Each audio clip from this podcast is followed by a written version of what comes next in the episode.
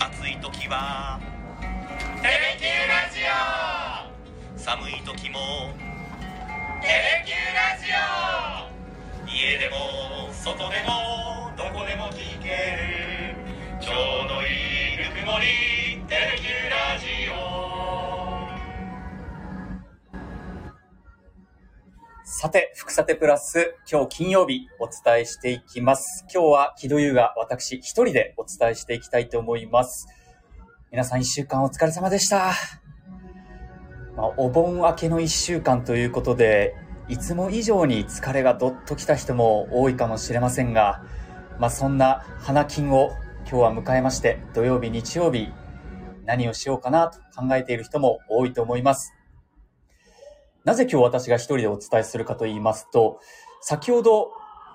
1時間ほど前ですね、午後4時50分過ぎに放送が終わりまして、急いで今移動してきたんですが、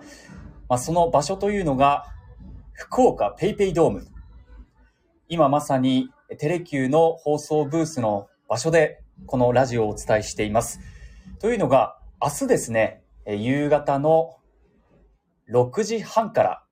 テレキューが実況生中継をするということなんですが、そこで実況をさせていただくということで、今日は前の試合の日本ハムのカード初戦をしっかりと現場で見届けたいなと思いまして、今テレキューのブースに来ました。これからあと10分後に試合が始まるということで、今球場では選手がもうウォーミングアップを終えて、国歌斉唱が流れているというような状況です。でですね、今日8月19日、皆さん何の日かわかるでしょうか ?8 月19日、最近ちょっと福さてプラスでは語呂合わせの話をよくしていますので、ヒント語呂合わせなんですが、8月19日というのは、俳句の日。8が歯で、1がい、9が句、俳句の日と言われているんです。あの、正岡式研究家で、俳人の坪内俊則さんらが提唱して、1991年、私が生まれた年ですね、に制定されたと言われています。今日は俳句の日ということなんですけど、あの、俳句と言いますと、五七五、まあ、17音の定型詞というのが一般的ですけども、その中に必ず季語ですね。季節を表す、季語という季節を表す用語を入れるという決まりがあります。で、今、暦の上ではもう、先日立秋というのもお伝えしましたが、暦の上ではもう今は秋。で、今朝暦通りに、まあ、涼しい体感となったところもあったんですけど、まだまだ残暑があると。まあ、厳しい暑さが続いているわけなんですけど、今、暦の上では秋ということで、秋を代表する季語をちょっといくつかご紹介したいなと思います。秋と言いますと、まあ、涼しくなってくるということもありまして、肌寒いというのも秋の季語なんですね。ま、秋が来て肌にくめ空気を冷たく感じることを表す言葉なんですけど、肌寒いというのが秋の季語というのをなかなか知らない人も多いんじゃないでしょうか。あの、肌寒いじゃなくて肌寒いっていう人も結構いますけど、まあ、放送でも最初ですね、私もアナウンサーになった時に肌寒いじゃなくて濁らないよ、肌寒いだよということは教わったんですけど、この肌寒いというのは秋の季語ということなんですね。夏の終わりから秋にかけて表現するときに使うのが伝統的な使い方となっていますので、まあ夏とか冬とかに言うと、まあ春とかに言うとちょっと違うのかなと。秋の季語として肌寒いというのは使われています。もう一つ、これ結構間違って使う人が多いの、季語があるんですけど、それが、爽やか。この爽やかな天気とか、今日は爽やかですねとか、あの人爽やかですねとかいう使い方もしますけど、この爽やかというのも実は秋の季語なんです。一般的には季節に関係なく使われているということなんですけど、秋以外に爽やかな天気と表現することに抵抗感を持つという人もいるために、まあ、そのような場合はじゃあどうしたらいいのかというと、すがすがしいとか、心地よいとかそういう表現に変えるのがいいと言われています。まあ、ですので、爽やかというのは秋の季語なんだというのも一つ覚えておくといいのかなというふうに思います。ちょっとした雑学も今日はお伝えさせてもらいました。まあ一人でやるとなかなかこのテンポが難しいなと、初めてこの福さてプラス一人で喋るので、なかなか難しいなというのもあるんですけども、ちょっと話変わりまして、まあ明日テレキュー中継ということ、そして私が今、ペイペイドームのテレキューの放送ブースにいるということもあって、最新の情報もお伝えしていきたいなと思っています。あの、試合前には、必ずですね、藤本監督、それからバッティングコーチ、投手コーチなどのインタビューというのが、あの、記者が、ディレクターがして、まあ、アナウンサーがすることもあるんですけども、そこで最新の情報を入手して、それを放送に載せていくということがあるんですけど、今日の試合前の藤本監督の話の中で出てきていたのが、まあ、日本ハムと今日からホークスは3連戦ということになります。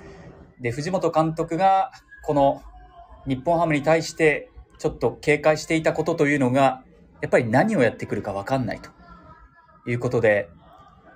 ビッグボスが何をやってくるかわからないし、若い選手も思い切ってバットを振ってくるので、一つ間違えると長打になるということもあって、今日の先発、今シーズン初先発の坂東投手なんですけど、まあ、そこはしっかり対応してほしいなという話もしていました。で実はホークスは日本ハムは最下位なんですけど、ホークス日本ハムに今シーズンここまで7勝10敗1分けと負け越していまして、まあ、ホークスがこれから優勝を目指していく上でも、この3連戦というのは非常に大事な試合と。さらにはこの日本ハムには負け越すわけにはいかないということで、このカードは大事な試合になっています。あとですね、まあ、残念なニュースもいくつかあったんですけど、明るいニュースも入ってきました。斎藤投手コーチの話によりますと、千賀投手が今のところ順調に調整がいっていると。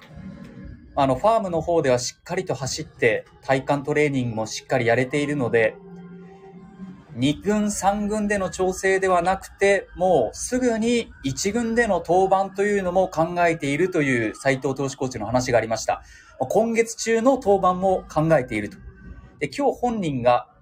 千賀投手がドームに来るということもあって、本人とも話をして、そしてこちらとしても、首脳陣としても思いを伝えて、まあ、どこで投げるのかということ、それから何イニング投げるのか、どんな球数、球数何球投げるのか、その辺も考えていきたいという話もしていました。で、ホークス、明日はテレキュー中継なんですけど、明日の先発投手先ほど発表されまして、上沢投手ということになりました。まあ、明日の予告先発、エース、上沢投手。復帰登板初の試合がこのホークスとの試合ということになります。7月16日の西武戦で右足のつま先に打球が直撃して骨折したということもありまして、14日、8月の14日に2軍で先発3イニング投げて無失点、奪った三振6つというこのエース上沢投手を明日のホークス戦で、もう復帰登板で投げてくると